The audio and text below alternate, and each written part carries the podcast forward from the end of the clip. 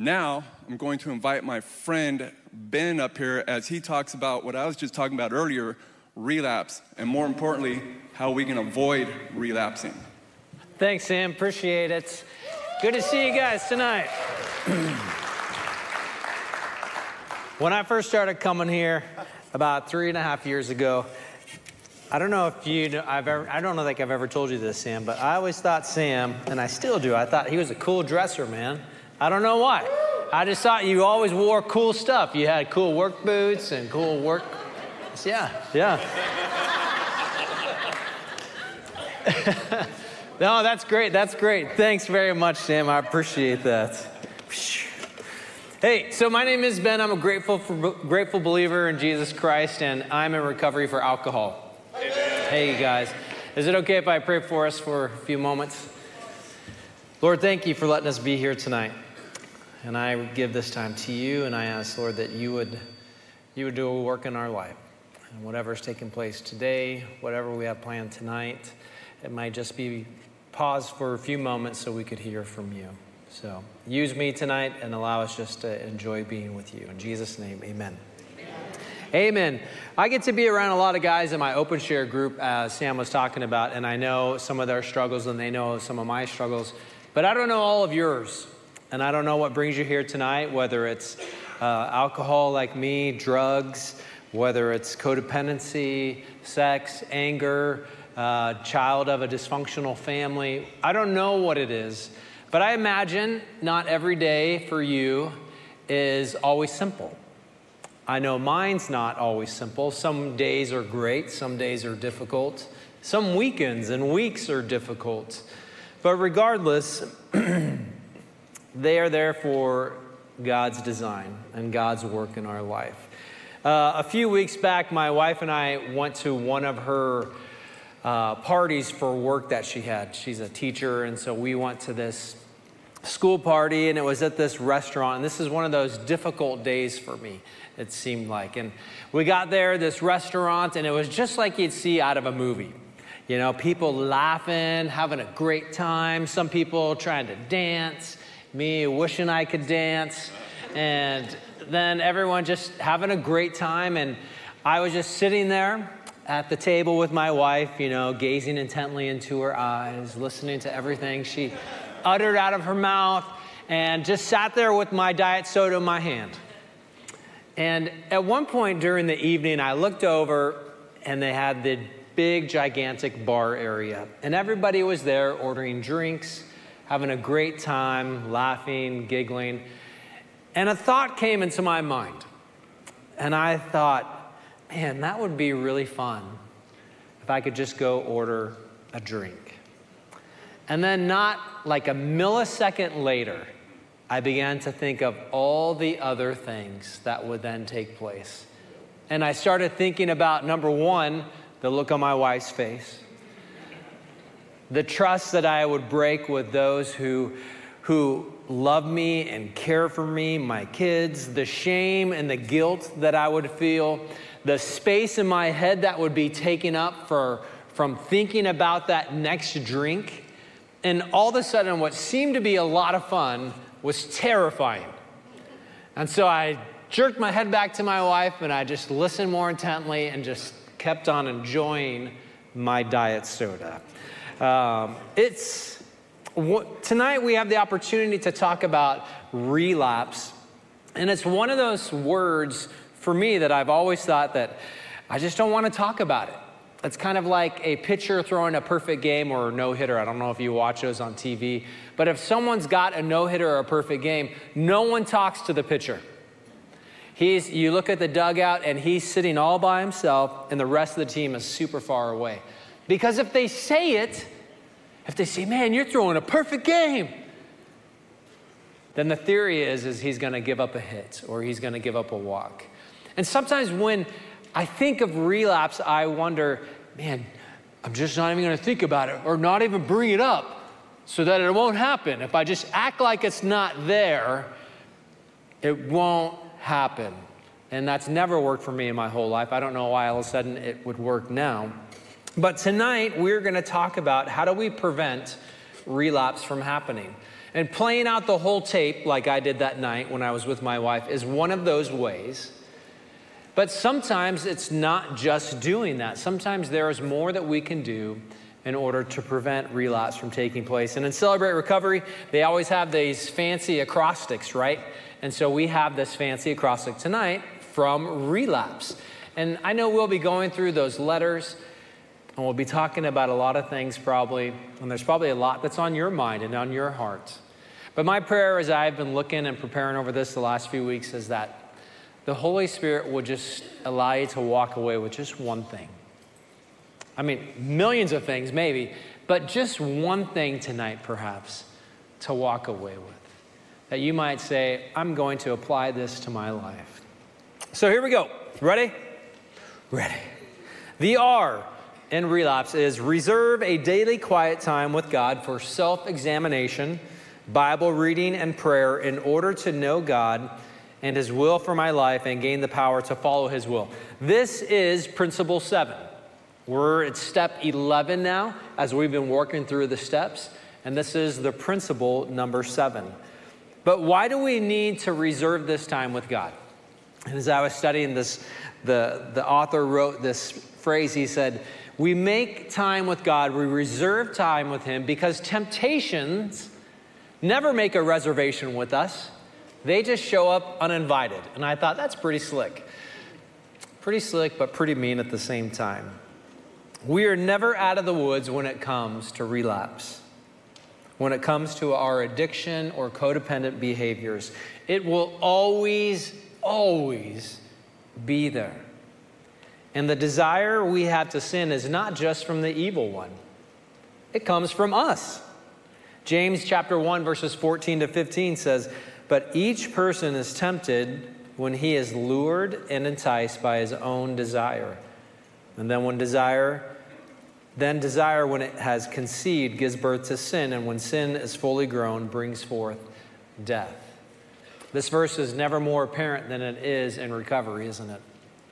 As we look about and think about our own desires and how it gives birth to sin and eventually it leads to death. And we see that here. It's very, very real. Relapse is always at our doorstep. It's not to bring fear, but it's to bring a realistic truth about who we are and our dependence upon the Lord. The E in relapse is evaluate your life on a daily basis. And this is different for a lot of people. And, and, you may already evaluate your life every single day, or you may have never evaluated your life. And for me, I evaluate my life this way. It may not be the set ways, but I'm just going to go for it and tell you what I attempt to do. Not that I do this every day, but I do my best.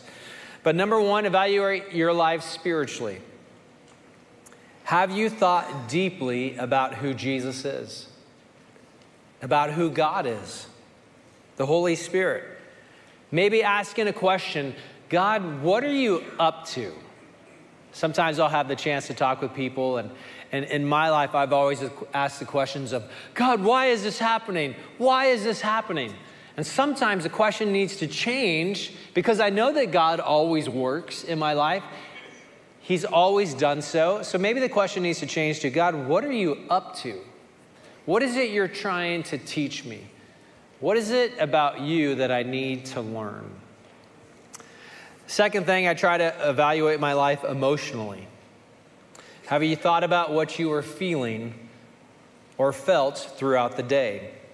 Were you afraid? Were you ashamed? Excited? Were you grateful?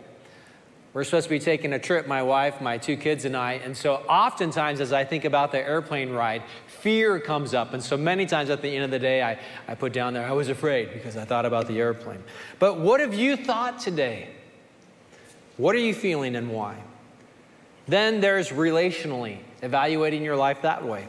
Did you have conversations or did you have interactions with people? Were there some that you need to go and revisit, perhaps?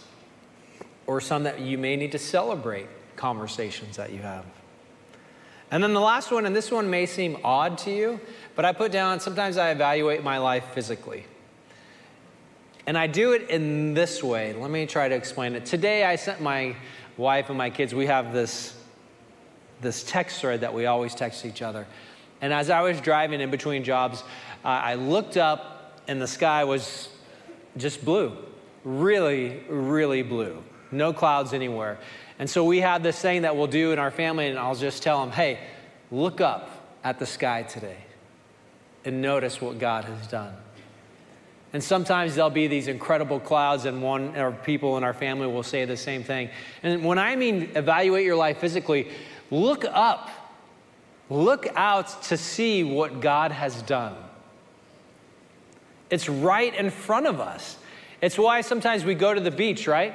To look out into the ocean. It's why people go to the Grand Canyon to see this gigantic hole because God makes pretty incredible things. And sometimes physically, I need to go and do that. But other things, did you take a walk? Did you stretch? Did you breathe? All right. The L is listen to Jesus. Listen to Jesus. What is it that you need to listen to when Jesus is talking? Three things. Number one, who he says he is who he says he is. John 14, 6. Jesus says, I am the way, the truth, and the life. No one comes to the Father except through me. He's the way. Life change takes place because of Jesus. All throughout century after century, right? On all kinds of continents. Not all kinds, there's only seven, right? On the continents, male, female, young, old, smart, uneducated, rich, poor, Lives have been changed. And Jesus is that person who has done the changing. And so listen to what he says. Because if you're anything like me, which hopefully you're not too much like me, but if you're in here, you're probably little like me, sometimes I think I'm the one that does the changing. When it comes to my kids, I'm the one that needs to change them. No, Jesus needs to do that. He is the way and He's the truth. Secondly, we need to listen to Jesus in who He says you are. And I say this all the time, but I love this. You are God's masterpiece. I decided to bring up this famous painting that I have here. It's, it's a priceless painting.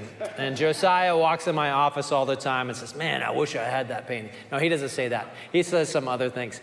But it is, it's a one of a kind painting.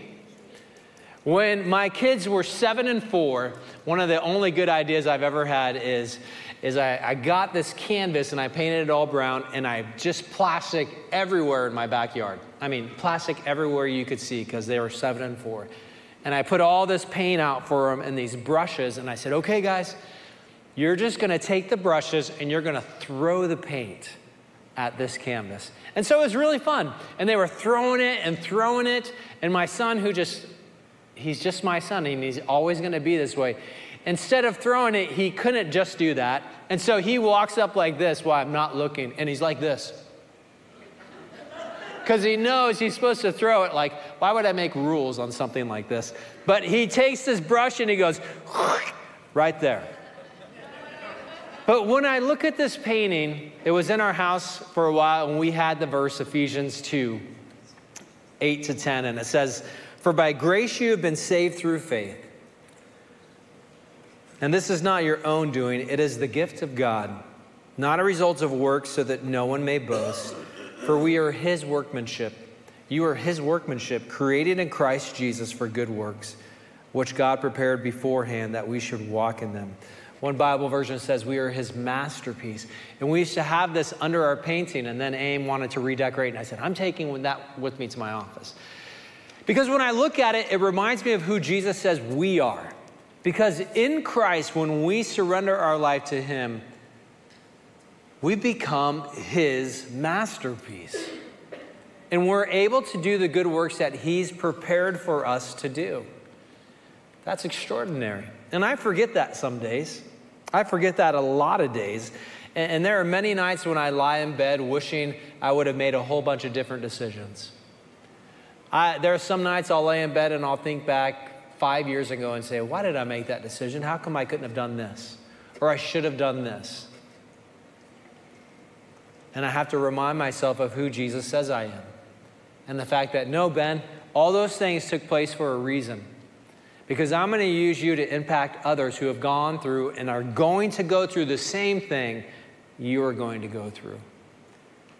Isn't it amazing when you come across someone and they start sharing a story to you and you're like, oh my gosh, I feel like it's me talking. We had this class that we did this last Sunday, uh, and Aim and I were able to teach it, my wife and I. And this couple came up afterwards and they're like, You are exactly like us. And it's the way God does things. So, wherever you are, you may have just relapsed, you may have never relapsed, you may relapse. God can use every bit of it. Listen to who He says you are. You are valuable. You are a valuable person, no matter what you've heard growing up, the last week, what you've heard today. Just know that you are valuable in the Lord's eyes. And lastly, when it comes to listening to Jesus, listen to who he says others are. Genesis 1:27 it says so God created man in his own image in the image of God he created him male and female he created them. People are image bearers. Whether they've surrendered to the gift of Jesus Christ in their life um, and, and have now become a believer, as we say, it does not change the fact that we are all created in the image of God. Therefore, we all have value. Whether you agree with someone or not, they are valuable. And you don't know the work that God has prepared for them or the work that He's going to do in your life. Our job is to treat others even when they are difficult. Even when the circumstances in our minds don't warrant, warrant us treating them like a human being. As a kid, I used to think random things when my dad was driving me places and when I was in the car. I actually used to think of my dad when he was driving. This is when I was probably like, I don't know, last week. No, when I was probably like 12 or something or 8. And I used to look over at my dad and I would think, is that really my dad? Maybe he's some other random person and he's just taking me places. But I also used to think other things when I was driving. That was just a freebie, it meant nothing to the message. But when I would be driving, I used to always, and occasionally I'll do it still, I would look at the people because I wouldn't be driving, I'd be in the back seat. And I would just look at everybody when they drove by, right? What? Wondering where they were going. Wondering, I wonder, I wonder if they're going to Chuck E. Cheese like I am, or I wonder, I wonder where they're going. I wonder what they're doing. I wonder if they think their dad is really not their dad. I don't know what they were thinking. My point is this when we see others, how might it change if we look at them and say, I wonder what's going on in their life? I wonder what's going on in his life, in her life. I wonder what happened today. I wonder if they've heard good news or if they've heard bad news. Because I don't know the circumstances that everyone is going through. I don't know your circumstances. And you don't know mine. But every life has value. The A is alone and quiet time. You have hopefully reserved a time with God. Maybe you have, maybe you're a morning person and you always mark out time to be with Him. Maybe it's when it's at your best, and for some of you, that's in the afternoon. For some of you, that could be in the evening. I don't know, but you've reserved that time. But when you do it, make sure you're alone and quiet. And the point of this letter is to do exactly what's mentioned. Just be alone, you and the Lord, and then be quiet.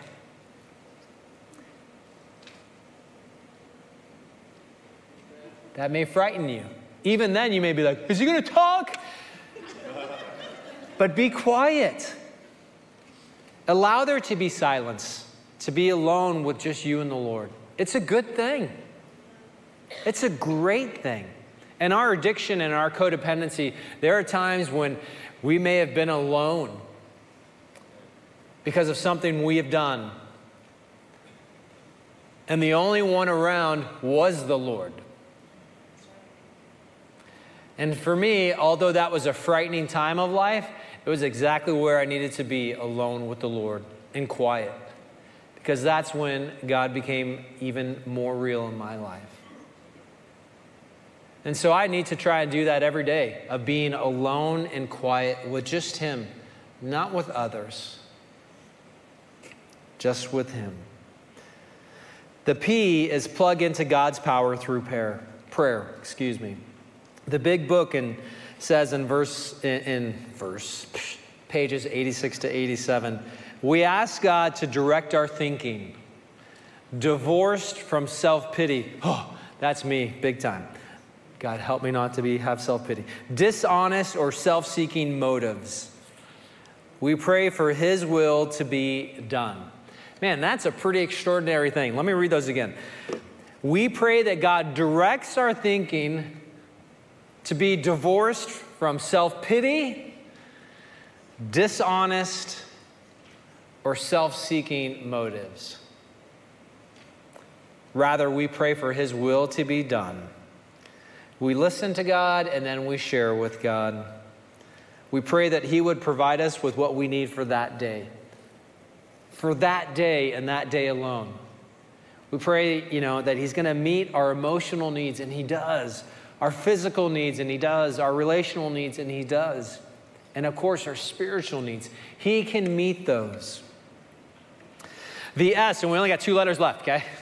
The S is slow down. Slow down. This is probably, not probably, this may be one of the hardest ones for us, right? But slow down. Wait until God answers. Wait until God brings clarity. We always want to hurry the process, right? Sometimes, as we're waiting for God's will to unfold, we just say, Would you just do something already? Would you just answer me already? When, when, when is that going to happen? We need to slow down. Sometimes that's exactly where you need to be. God has always been in the habit of slowing things down a little bit because it's more important that you learn about Him some days.